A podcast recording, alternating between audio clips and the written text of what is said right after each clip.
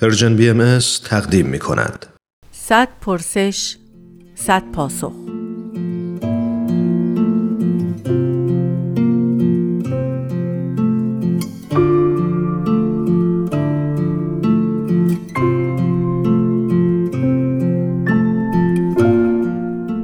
پرسش پنجاه و چهارم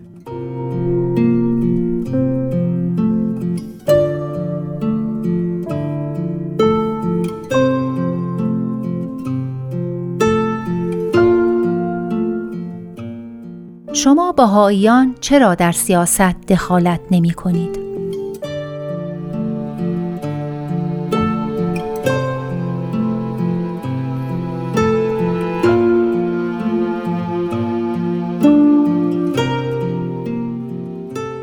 سلام من مهداد ایروانی هستم در رابطه با سوالی که طرح شده به نظرم سه نکته هست که میشه بهشون توجه کرد اول اینکه وقتی از بایدها و نبایدهای مشخصا دینی صحبت می‌کنیم داریم از چی حرف می‌زنیم احتمالا؟ و چه جوانبی رو برای فهمیدنش باید در نظر بگیریم؟ دومی که سیاست چی هست؟ و سوم اینکه منظور از دخالت نکردن چی هست؟ نکته اول اینکه ارزش های دینی بایدها و نبایدها چی هستند و از کجا میان؟ خب بحث مفصلی است ولی به طور خلاصه میشه گفت که هر کدوم از این بایدها و نبایدها می‌تونه جنبه های خیلی متفاوتی داشته باشه. یک یک جنبه که برای ما خیلی ملموس تره من سعی می‌کنم بیشتر از اون صحبت کنم جنبه انسانی این باید ها و نباید ها هست. مثلا یه حکمی مثل قتل مکان رو شما در نظر بگیرید که ما از توراتون رو می‌شناسیم. محتوای اون از تجربه معمول زندگی روزمره ما میاد که در جامعه که زندگی می‌کنیم نباید فردی جان کسی رو گرفت و زندگی رو قطع کرد.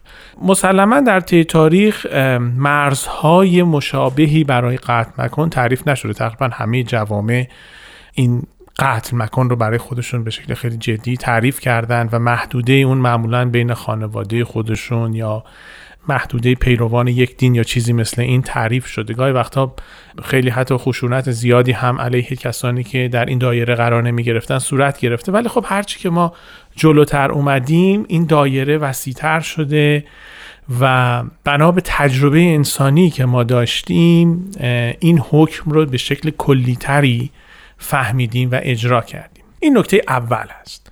که وقتی در رابطه با این سال بهش توجه می‌کنیم مثلا اینجاست که ببینیم این باید یا در واقع بتونیم بگیم نباید عدم مداخله در امور سیاسیه یه تاریخی داره و از یک جای آغاز شده. نکته دوم اینه که سیاست چی هست؟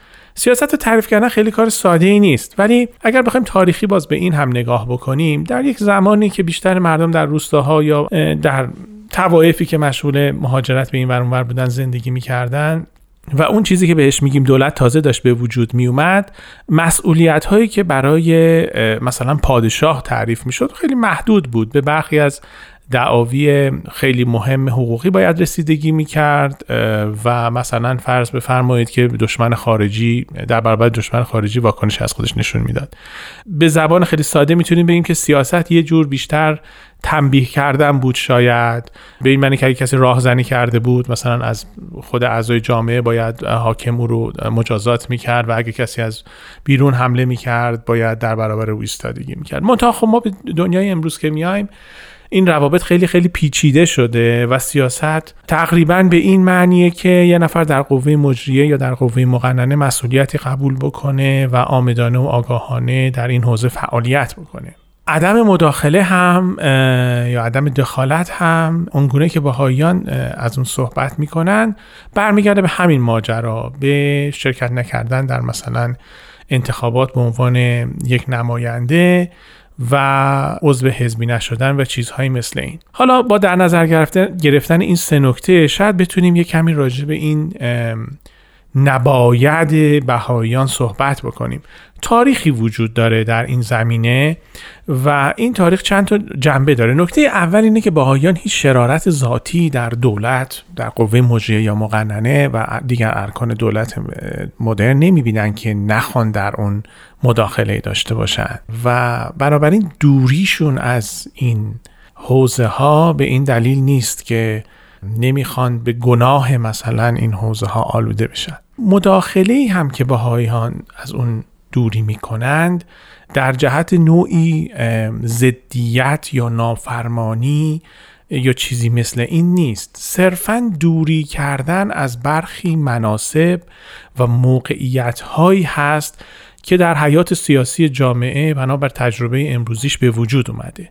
چرا؟ برای این چرا احتمالا باید به اون تاریخ مراجعه بکنیم؟ مثلا وقتی که در ایران در انقلاب مشروطه انقلاب مشروطه تازه به پیروزی رسیده بود و انتخابات مجلس اول داشت برگزار می‌شد بهایان سعی کردند که در این انتخابات شرکت بکنند اما شرایط سیاسی جامعه به طور مشخص دعواهایی که میان گروه های مختلف انقلابیون وجود داشت مخالفت هایی که از طرف طرفداران پادشاهی می‌شد و بعد اتهاماتی که اینها به بهایی ها می‌زدند به شکلی وضعیت اجتماعی رو تعریف کرده بود که ناگهان بهاییان به این نتیجه رسیدند که تنها کاری که می‌تونن برای حفظ و یک پارچگی خودشون بکنن اینه که از این انتخابات دوری بکنن و وارد این بازی سیاسی به این معنی که در انتخابات نماینده ای داشته باشن یا نماینده ای رو تقویت بکنن و ازش پشتیبانی بکنن نشن.